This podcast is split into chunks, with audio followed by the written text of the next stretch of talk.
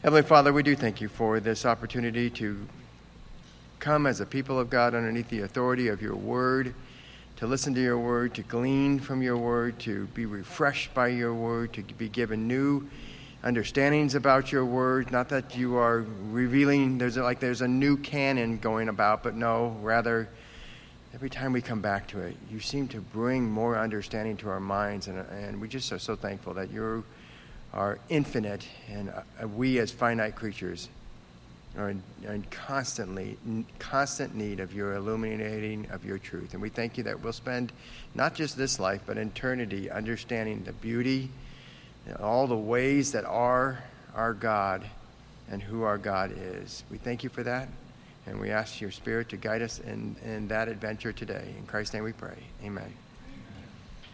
Okay, we are in our Old Testament themes. Um, we are, this is class 17, and we're in Proverbs. Uh, this week, um, we are, uh, the, the main source will be from William, spelled W I L L E M, so you know he's got a German background, A. Van Gemeren. Um, never had heard of the gentleman before, but I uh, very much appreciate the book that we've been going through, a biblical theological introduction to the Old Testament, the Gospel Promise, which is edited by Miles V. Van Pelt, who I think extremely highly of a Presbyterian gentleman that is amazing in his understanding of, of the, the Bible as a whole. Um, today I'm going to reference this book again. It's called Just Do Something. We're dealing with wisdom. Um, I've mentioned that book before. I think I've even mentioned it in sermons. But if you haven't, have never gotten that book, I wanted to make sure that I got it. Not an intimidating book, tiny, thin, understandable. It's a wonderful book. In fact, I'm going to read, hopefully, when we get there, I'm going to read the. Uh, he's, this is uh, by Kevin DeYoung, another uh, Presbyterian that I think very highly of. Um, he, uh, he writes in such a way that is so humble and so clear. Um, the, the secondary title he gives this book is, is, is laughable. This gives you an idea of his humility, and it also gives you an idea of how he helps, how clearly he helps us under, understand wisdom. So, some, some different uh, sources that we're using this week as well. So let's jump into it. I'm going to, this is one of those where I need to lay a, a whole bunch of foundation and, and hopefully I'll work through it in a way that will not overwhelm you. And then at the very end, we'll uh, take questions. Fact, I've got a question formulated at the very end of this document. Um, so hopefully we'll be able to work our way and get into that.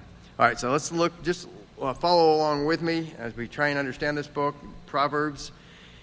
The author of Proverbs includes, so there's more than one author. Sometimes we'll read the beginning, the opening line, and think, oh, this is all of Solomon. Well, it's not all of Solomon. Solomon uh, is one of the authors, he's the majority author by far. But there's also wise men listed, and you see the verses that cover the wise men 22, 17, and 24, 23. There's Agur.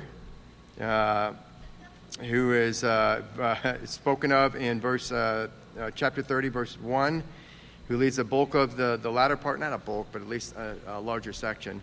And then Lemuel, uh, Lemuel, if I say it in the correctly by way of uh, the Greek, the L should tip you off. You, you who know the shortened version of Elohim and what Elohim means. So there's, remember, na- their names in Hebrew I think always have significance. We just don't always know the significance because some of them we still don't know the origin of the name, so we can't put it together. Um, so then let's look at the uh, the date of it. The bulk of the material from the 10th century is from the 10th century BC. According to 1 Kings 4:32, he, being Solomon, also spoke. Uh, sometimes we forget this. 3,000 proverbs. Was he the wisest man? God said, "Yeah, He'd given him the wisdom that no one had ever had before, and no one will ever uh, uh, come to that level of wisdom again. He gave him uh, uh that significant of volume, if you will, or status of wisdom in his uh, understanding of things. And he also wrote, this is something that I, I, I oftentimes overlook, songs were over 1,000, 1,005 songs. Um, it gives you, have you ever Songwriters are interesting because they say things oftentimes that are poetry in nature. They're designed to create images that, uh, that give us a, a, better understanding of the song and the melody to it. Um, and so when I think of Solomon, his proverbs are, are a type of poetry, if you will, um, intended to, to give us or take us to a place where we imagine what he's saying. We can put our place in that, in that situation and then draw from it what his, the wisdom is out of it. So, deep man, um, just fascinating to me. I am not an original thinker. So when I see creative people, people who can give imagery when they speak, people who can speak in other than concrete forms, more abstract concepts that, that they can help you understand, I'm always amazed because I'm very concrete. I'm limited. When it starts to get into the deep stuff, I need someone to go, this is what it means, or I need to, to research it out. Okay, let's look at genre. It's the, the literature type is wisdom, and these are sayings in the form of instructions or admonitions which express an idea cleverly with few words. I remember watching uh, a new word I learned probably 10 or 15 years ago was the word pithy, P I T H Y, pithy little short little uh, statements that are, that are filled with wisdom. They're, they're designed, pithy ones are designed to catch your attention because they, they make you go, what, what, what? You have to process through them. They're so direct and to the point. These are uh, similar in that nature. Let's take a look at the structure and the outline. The prologue. Um, you had the prologue uh, starting in uh, verse, uh, excuse me, chapter 1, as you would expect, the pro being at the beginning uh, 1 through 9, and then 18 is how this, this is Will, Williams Van, Gera, Van Gemeren, or however you pronounce it. Um, this is his outline. I think he does a, a, a good job with the conciseness of it um, and the accuracy and the categorizing. And then you have the, the Proverbs of Solomon. This is the, the main bulk of what he has is 10, 1 through 2, and 16. Um, he has, what's interesting, he has um, part one and part two. And I had to go back because I'm like, I must have missed something. I don't remember why they, he did it part one or part two. And he uses part one and he defines them as contrast sayings. So in, in that part one, which is chapter 10, verse 1 through 15, 33, basically all, all chapter 10 through 15, he, he, contrastive sayings are those sayings where they have a but. This, this, but that. That you'll see a lot of there. Even when there's an and, an and in Hebrew is a translation choice. You could just as well put a but there. It does, sometimes it's not as concise, so they'll put an and there, but it's still meant to be contrastive in nature. So it's, it's just interesting that, uh, and, and looking at them, they're all lined up that way. But part two uses the same kind of contrastive, but what's different about part two is they're really from a king uh, and, a God, and God's perspective on this. It's as if the king, a king, uh, as if Solomon, or God himself were, were declaring this versus just general wisdom of sorts. So that's the, the difference, and that's why he puts it in a part one and a part two. And then you've got the words of the wise. Uh, this is chapter 22, verse 17 through 24 through 22. 24, 22, I should say. And then more uh, words of the wise uh, continue a little bit longer in chapter 24. And then you have the breakdown, um, the Solomonic proverbs collected by men of Hezekiah. So the men of Hezekiah, post Solomon, find more writings of Solomon and add them to this book. So we are we're not you know, and I we talked about this. I used to be terrified to think that editing happens in Bible books. Well, it's editing, inspired editing. So, this editing is these men added this to make up Proverbs. Does that make sense? So, there's nothing for us to be worried about when we see multiple authors. It's the inspired editing and bringing the collection of these together um, into one book. And then we're going to see the Oracle of Agur, which is going to be interesting, as well as the oracle of Lemuel. Okay, we're going to jump over and we're going to take a look at the visual map of Proverbs. I, I like what they've done here. Carol, it's a little bit bigger. I know. I appreciate it. And that, thank you to Jacob. I had to call Jacob and say, son, I can't read this. If I can't read this and I've got glasses, there are people that are not going to be able to read this.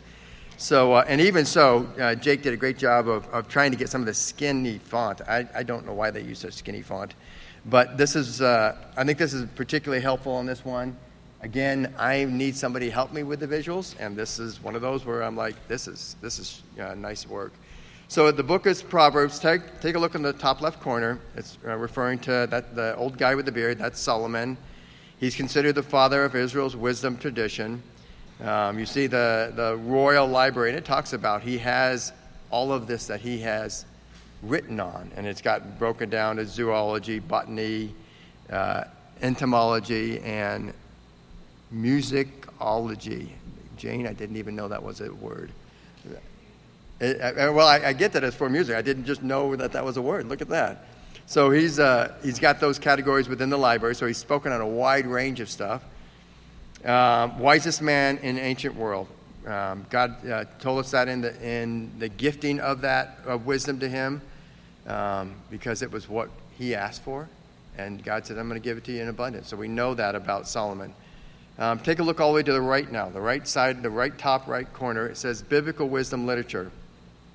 Exploring how to live well in God's world. And that's really what wisdom is, is designed to, to help us work through. And he's going to deal with the first bold one wisdom is not, it's not law. I'm in Exodus, I'm teaching through Exodus. That's law. This is what God says. If you do this, it's good. If you do that, it's bad. It's sinful. It's not prophecy.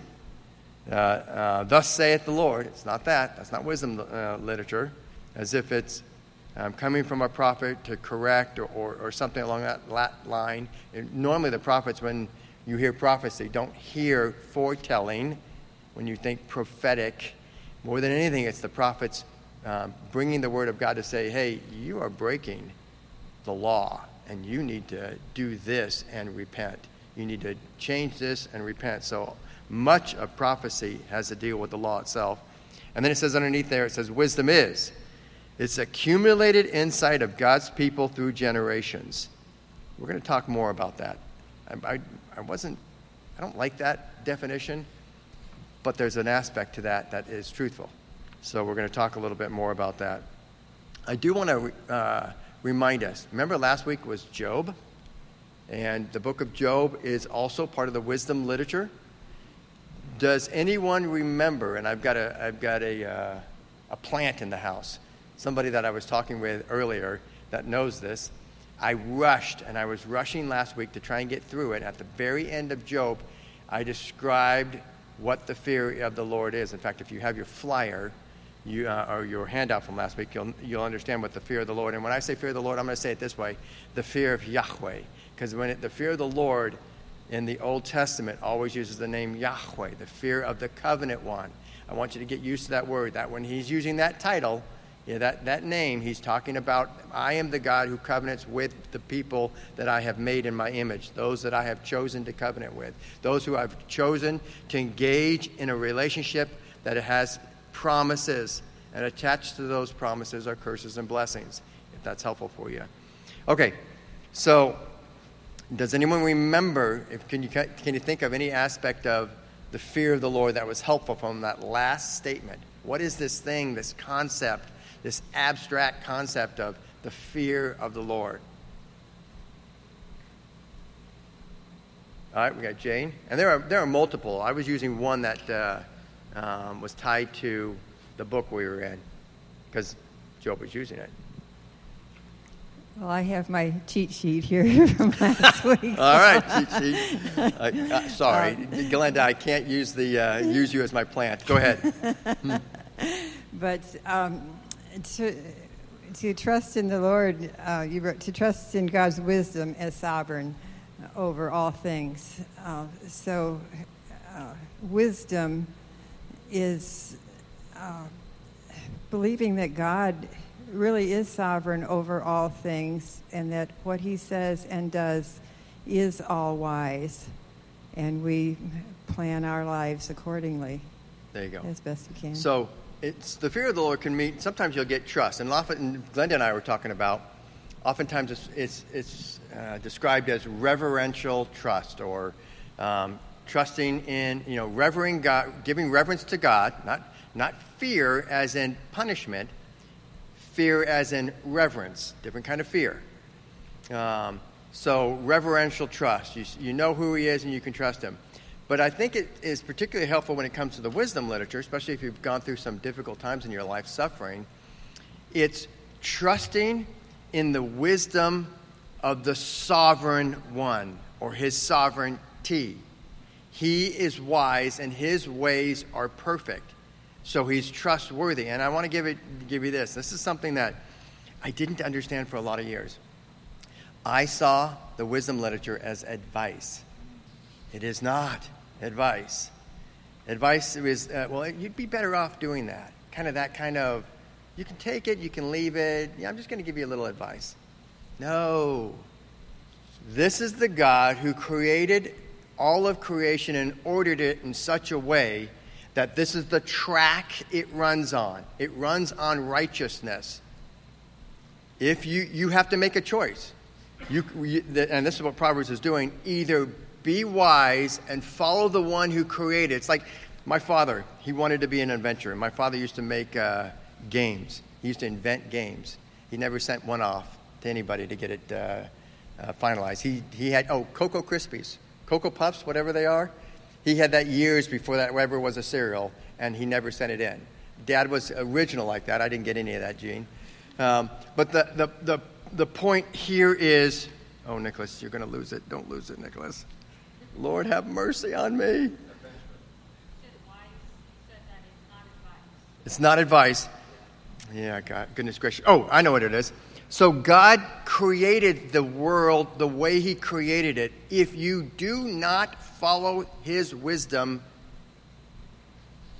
you're living in a world, whether it's a game like my father invented, or this life, don't think of it as a game. You're living in a world where you should expect bad things if you're not living by the wisdom of God. It doesn't mean in a world that is complex and filled with sin that you will not still, following his wisdom, you will not still experience suffering, pain, sin against you. That doesn't mean that, but it does mean if you're trying to figure out in the midst of this, and we're going to talk about this, he did a good job on this uh, layout, this map, if you will, that if you're feeling the injustices of life, this is how you honor God's system, thus honoring God. This is the, the honor His ordering, if you like that better, so it doesn't turn into. Uh, uh, sometimes the false religions use systems over a person. Um, if you if you want to honor God, if you want to navigate this and not sin while being sinned against, this is how you do it, and you know you can come through this suffering in a state of righteousness.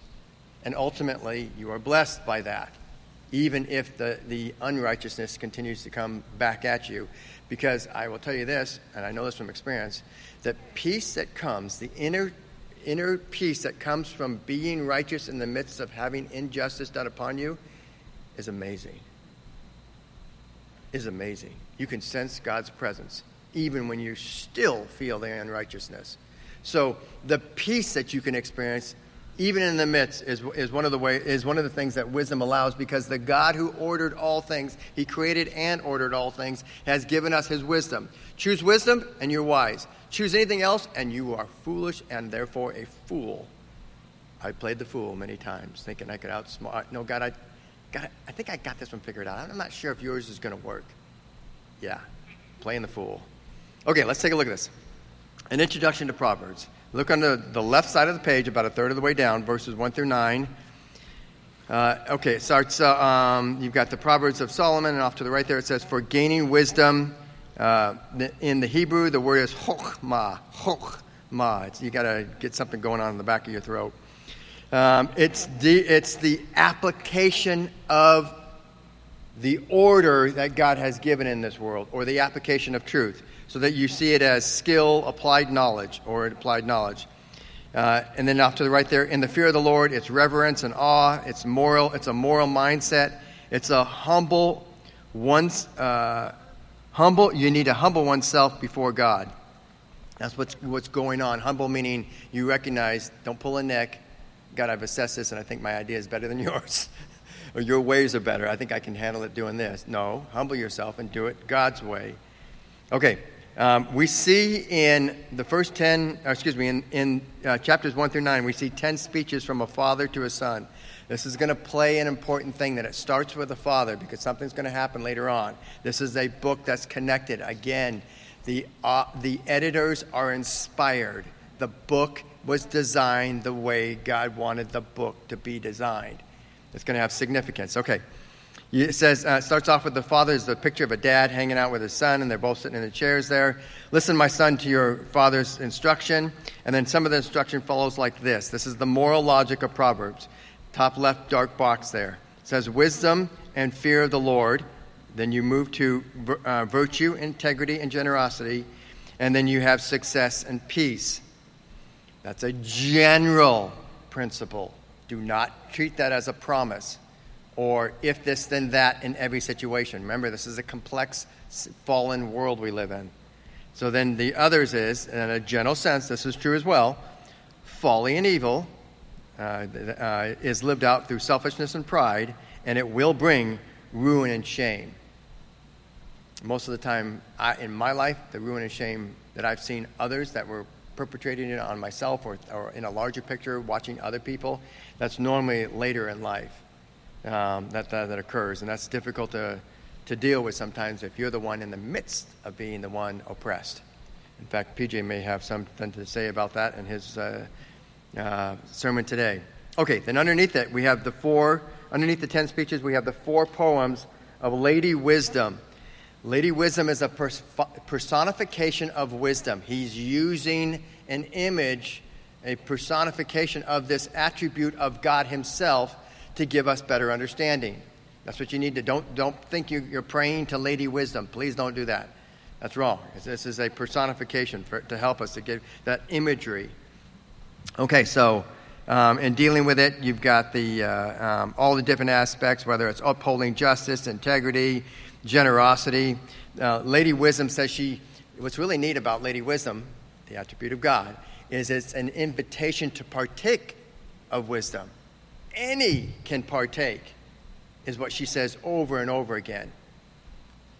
Okay, so then you've got uh, down at the bottom left corner of that first of three columns, you've got Proverbs, and again, the not equal signs. It's not good advice. It is good advice. From a sense, it's good, it's, it's trustworthy, but it's not advice. We already talked about that. It's the, the, me- the means by which God's ordered world works, even in situations where you're experiencing injustice. And then it does equal God's invitation to learn wisdom from previous generations.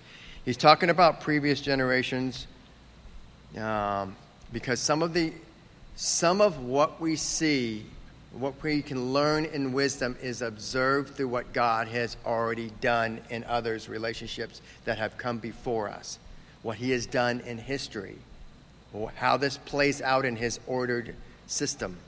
So that, that's what the author is getting at. at.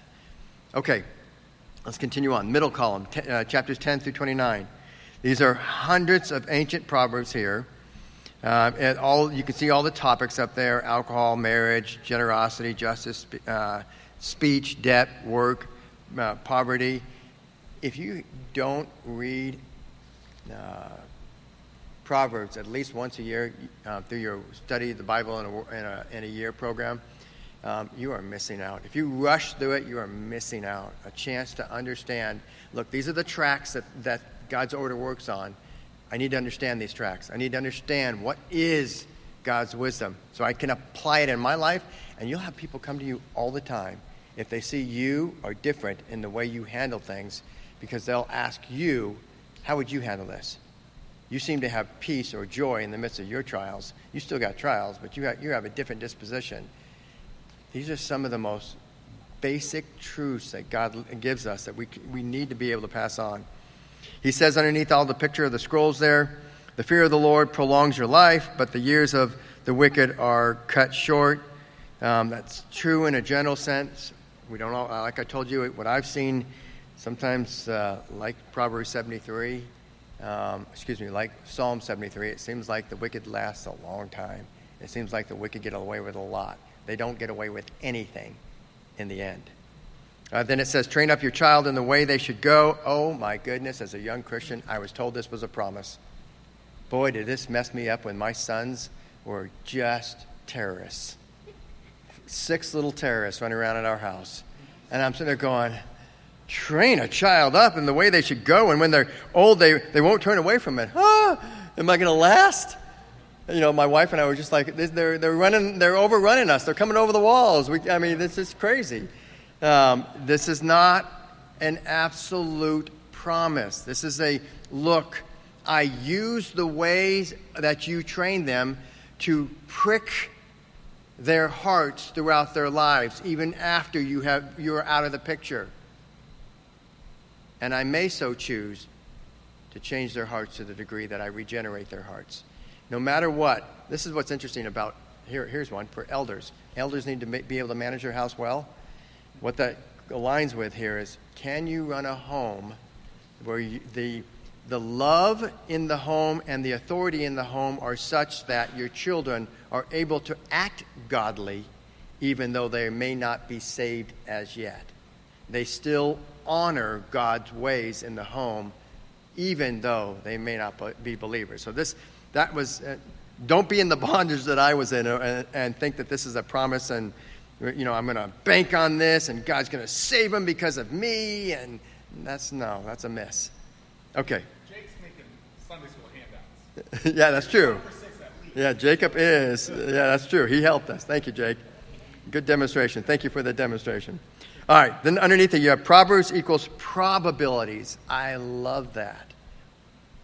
Meaning that this is what most likely will happen as, a, as an understanding of the tracks this runs on.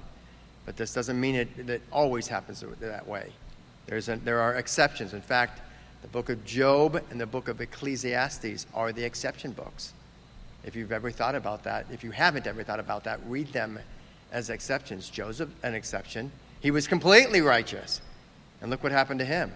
And it, oh, Ecclesiastes is fascinating as the book. I want to teach through that one time in Sunday school. Go ahead. Yeah, I was just going to point out, I think uh, imagery that has been pointed out to me that's helpful in the three wisdom literature of Proverbs, Ecclesiastes, and Job is that Proverbs is the young college student who just graduated, and you've just been taught in a textbook do this, and this should happen. Do this, and this should happen. And if you believe it, you have the optimism of youth, and you're ready to go into the world. And then you have Ecclesiastes, which is the middle aged, in the middle of the workforce. This is the reality of the world. The unjust get promoted. The, you see the things of life. Life is miserable. What's the point? You have this reality set in, and this is not what I was told in the youth of Proverbs. And then Job is the retiree who goes to both of them and says, Look, I'm, I've experienced it all the optimism and highs of youth, the lows of the reality of life and yet at the end of the day, some of both both are true, and we got to trust God. So it's it's almost like this life cycle of wisdom where we should have the optimism of Proverbs.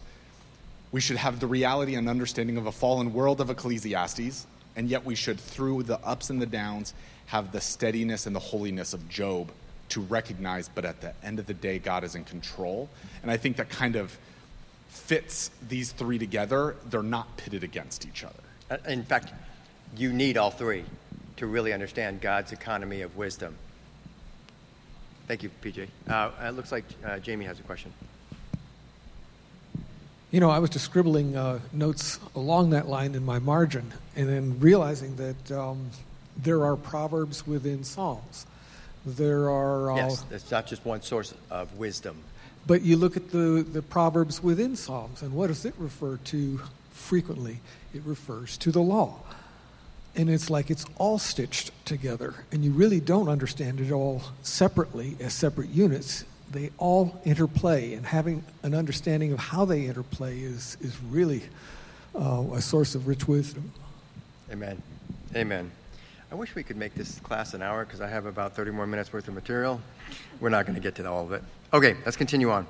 So under Proverbs and probabilities, you have uh, on the left, that dark box on the left side there, fear of, fear of God and wisdom, uh, things will go great. And then you head to the right, no fear of God and foolishness, things will probably go poor. Probably. Okay. Uh, then you have Proverbs is not equal promises. We've got that, no guarantees. And then next to the, the next to it is Proverbs focuses on the general rule, not the exceptions, and it's got that listed there, the book of Ecclesiastes and Job, so we can have a better comprehensive understanding of wisdom if we're reading all three. Life, he says underneath there, life is too complex for formulas. We need all the wisdom books together. And then, so you, then you end up with Agur. On, on top right, about a third of the way down, it says in the third column, uh, uh, dealing with starting with chapter 13. Um, by the way, remember I told you names mean something, they have significance? Agur means to gather in or collect. And yet, look what he says. He starts off uh, Proverbs 30 with, I am brute and have no wisdom. So, who, what does Mr. I, to collect or gather in do? He collects wisdom. If you want to be wise, read the wisdom of God and become wise. Don't stay there and say, I'm too foolish. I grew up and no one taught me this. You can't stay there. You have to work on wisdom, which means reading, understanding. Uh, and he ends up by the end of the book being a model reader of the Proverbs. And he becomes wise, and that's why he's listed in there. Then you have Lem, Lemuel. Um, he's a non Israelite king whose name means fascinating. We keep seeing this. We, we saw, uh, we keep seeing characters that are not Israelites that have a devotion to Yahweh, the covenant keeping God with Israel. And uh, his name means devoted to God. El is God, devoted to God. Fascinating.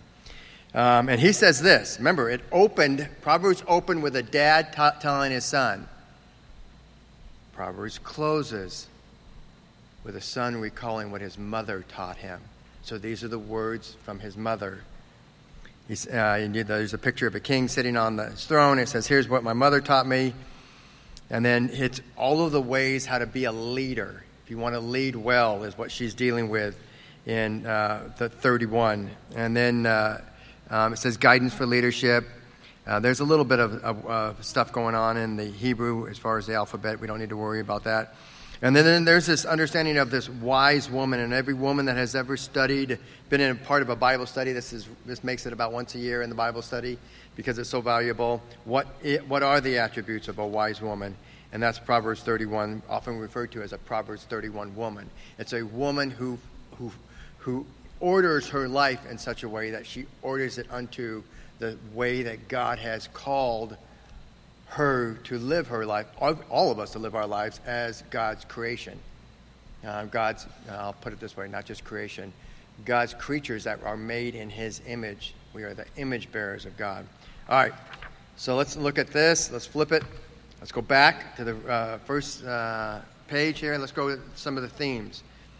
I'm going to just read to you some of the uh, wisdom is instruction. There's seven of them. I thought that was interesting because it gives us seven is the, the number associated in uh, Hebrew numerology with God.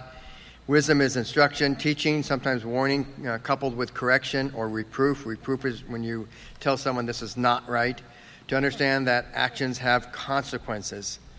If you do this, you will have bad consequences, most likely. It may not be found out right away, but was, you will live to realize the, the, the consequences of, of doing wrong. Wisdom is insight. Sight, and I like the way he says this sight that goes in and is able to see what the real issue is. Wisdom is instruction in wise dealing, knowing how to negotiate a fallen world. Oh, how we all need to know this one. Full of sinful people, including ourselves and our own sinful desires, in a successful way without compromising our trust in the Lord, our trust in the wisdom of the sovereign one.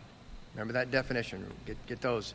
Trust, wisdom, sovereign one. Those are the three I'm, I'm trying to get you to remember for what is the fear of the Lord. That's one component of it. Let's continue on. Wisdom is prudence, having a shrewd understanding of what makes people tick. I love being a people observer. It's one of the things I loved being as a police officer. I was part of a surveillance team for four years, and I got to just watch people commit crimes, and then the team would take them off doing the crimes. Fascinating how people, you can watch people and see how sin works. And it's just amazing just to be a per- person watcher. When I go to the airport, there used to be a thing called malls. Our children won't know what malls are because they're all going away. But I used to go, Cindy would go shopping and, and, and she'd go, Would you mind coming with me? I'm like, Ah, this is punishment. Um, I would go with her and I would people watch at the mall because I love seeing if I could understand what they're doing. Why this? You'll watch the couple. Oh, he really blew it there. And you could see her response. I don't know what he, she, he said, but eh. So interesting. This is what prudence ha- uh, having a, a, a, shrewd understanding of what me- makes people tick. Wisdom is knowledge, knowledge of God's ways that is internalized. Um, and we need to uh, meditate on that. And then you have wisdom is discretion, the ability to plan realistically and to commit yourself to a course of action that will produce a result that is to the glory of the Lord. If you are a man wanting to marry a woman and you don't know that one, boy, you're going to bring a lot of suffering onto your, your, your wife and your family. Let me read that one again. The ability to plan realistically. This goes for the woman as well. Remember, we saw the uh, um, Proverbs 31 woman, but in God's economy, men lead in the, in, the, in the relationship, in the family. So, men, you are held responsible. The ability to plan realistically and to commit yourself to a course of action that will produce a result that is, is to the glory of the Lord. Then you have wisdom is the fear of the Lord, loving Him with all that you are, and entrusting Him with all that you possess. I'm going to read through this quickly because I want to get to this uh, little uh, Kevin DeYoung book. Wisdom abounds and is readily available. Be- uh, because God gave order to this world, remember, all of, of Genesis chapter 1, when we, if you haven't heard the, the sermons from that, go back and listen to them. In, the, in the, God's creation, everything that is good is the ordering that God is doing and creating. He creates a sphere, he fills it. He creates a different sphere, he fills it. He continues to do it. He makes man last, and he's made in his image to, to, to the ordering is that he will rule over the physical realm as God's physical beings that image an invisible God. So we can see the ordering what God has intended from all that. So we understand this again. Because God gave order this, to this world, no one else gave the order. It's not Satan's ordering. He's trying to always undo the order of God, but it's God's ordering of his creation. It's what he sovereignly did. Because God gave order to this world, maintains his creation, and re- reveals his wisdom in everything that exists and has come into being, other cultures outside of Christendom are able to examine God's natural order through observed patterns and records, uh, excuse me, and record their own wise saying. Confucius say, and if you've ever read any of Confucius' stuff, some of his stuff is pretty slick, pretty good. You think he got inspired uh, a word from God? I don't. I think he, he made some observations of God's what God has done in His ordering and made those observe uh, recorded those observations, and they're accurate. God has given us the ability to see what He has done through His ordering and understand God's wisdom. In addition, God has given us words that He has revealed positive information, more information than what comes out of just the order that we live by.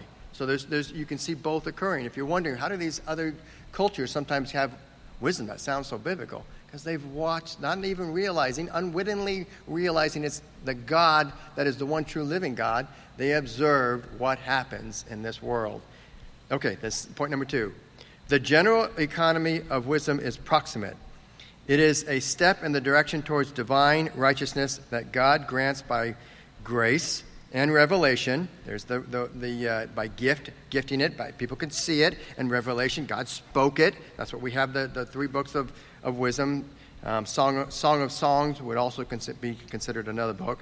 In the face of human injustice, concern with self, and outside pressure. Do you want to know how to uh, work through life in those three areas? I do. And those are areas that God's wisdom can absolutely help us with, as well as every area. I don't see where I wrote it, and I. That's so weird.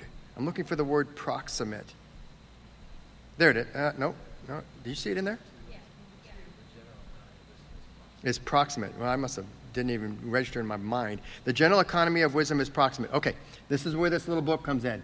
Just do something. People will come to me, first when I was a, uh, uh, an associate pastor. Um, we don't have those kind of things. We understand all the elders are equal. Um, and I was primarily in congregational care before uh, pastoring uh, uh, uh, with this church. So I interacted with people because I had a biblical counseling degree. And so people would come, oh, you're the pastoring, you're the one who does congregational care. I need to ask you this question about what do I do in this situation? And I, um, I would help them understand wisdom is not hopscotch.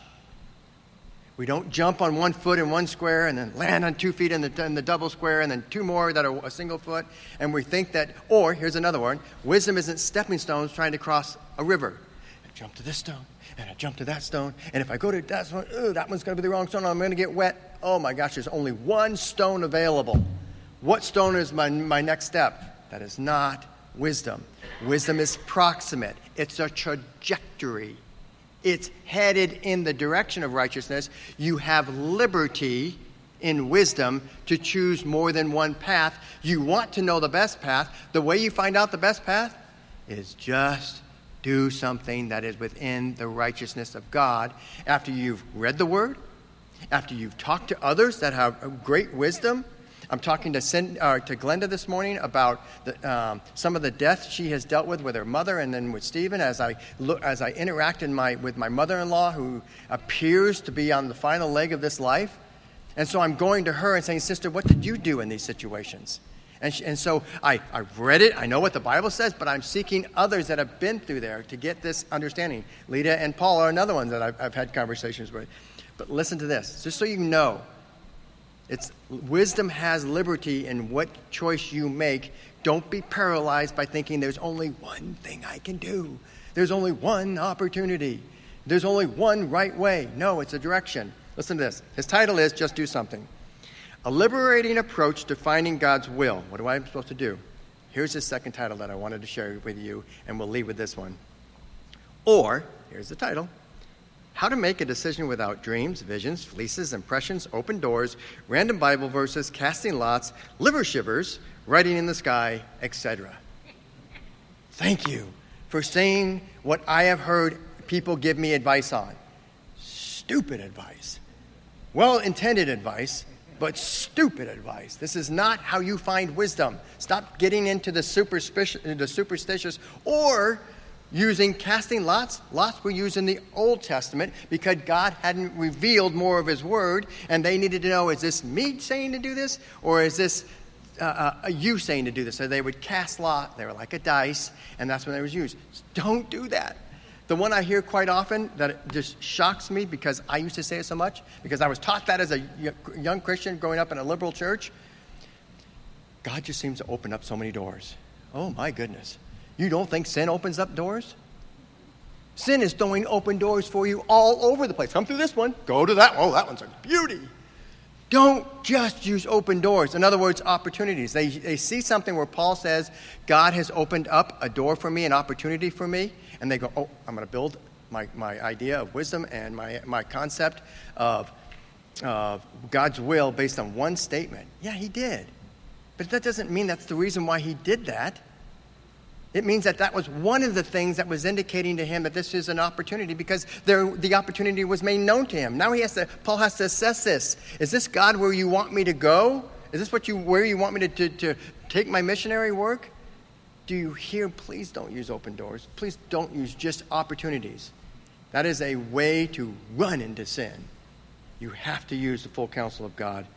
There's New Testament perspective. I'll just I'll sum it up for this. Jesus is referred to as the Logos. He is the Word of God. That it was referred to as being there from the beginning, before the beginning, even, before anything was created. He is what Lady Wisdom was in the Old Testament. The New Testament says, not that Jesus is Lady Wisdom, but now refers to that. That which was personified back there is actually revealed as Christ Jesus. Wisdom, all of wisdom is summed up in Christ as the person who is the revealing one who gives us that in the New Testament. Okay, I'll, I'll let you guys uh, uh, have a rhetorical question. I have to leave you with a rhetorical question because I'm out of time. I hope that helps. If I went too fast, please come see me, especially if I, I, I didn't mean to condescend. I was knocking my own self as far as open doors. I've lived that. It's been stupid. I've done positions on the Phoenix Police Department that I shouldn't have done that I'm like, that was dumb. That was really dumb. Just because that was open didn't mean that was good for my family. That was a selfish move. I'm not now with my kids when I should be with my kids and helping them develop and, and whatnot. So don't use open doors. Don't, don't, don't, don't live that foolishness as I have. Let's go to the Lord in prayer. Heavenly Father, I, I thank you. I thank you that you are a God who, who reveals to us, whether it's in the patterns that you have demonstrated to us in nature or it's the revealed word that you give into us in your word. You, you don't leave us without understanding of how to navigate this world, even the sin, sin cursed, fallen world that we live in. You allow us a means to understand that even though we are having injustice uh, thrust upon us, we can live in such a way that honors you. We can live in a way that brings peace to our soul because you are the God of peace. We want to obey. We want to honor you. We want to do what's right. We want to give glory to you. We thank you for the, the beauty of your wisdom. It's the only true wisdom. All else is foolishness. We repent of anything that we've heard and used in the past that is superstition or just foolishness. And we ask that you continue to reveal to the rest of our lives that which is true, right, and, and good for us as we move through this, your world. In Christ's name we pray. Amen.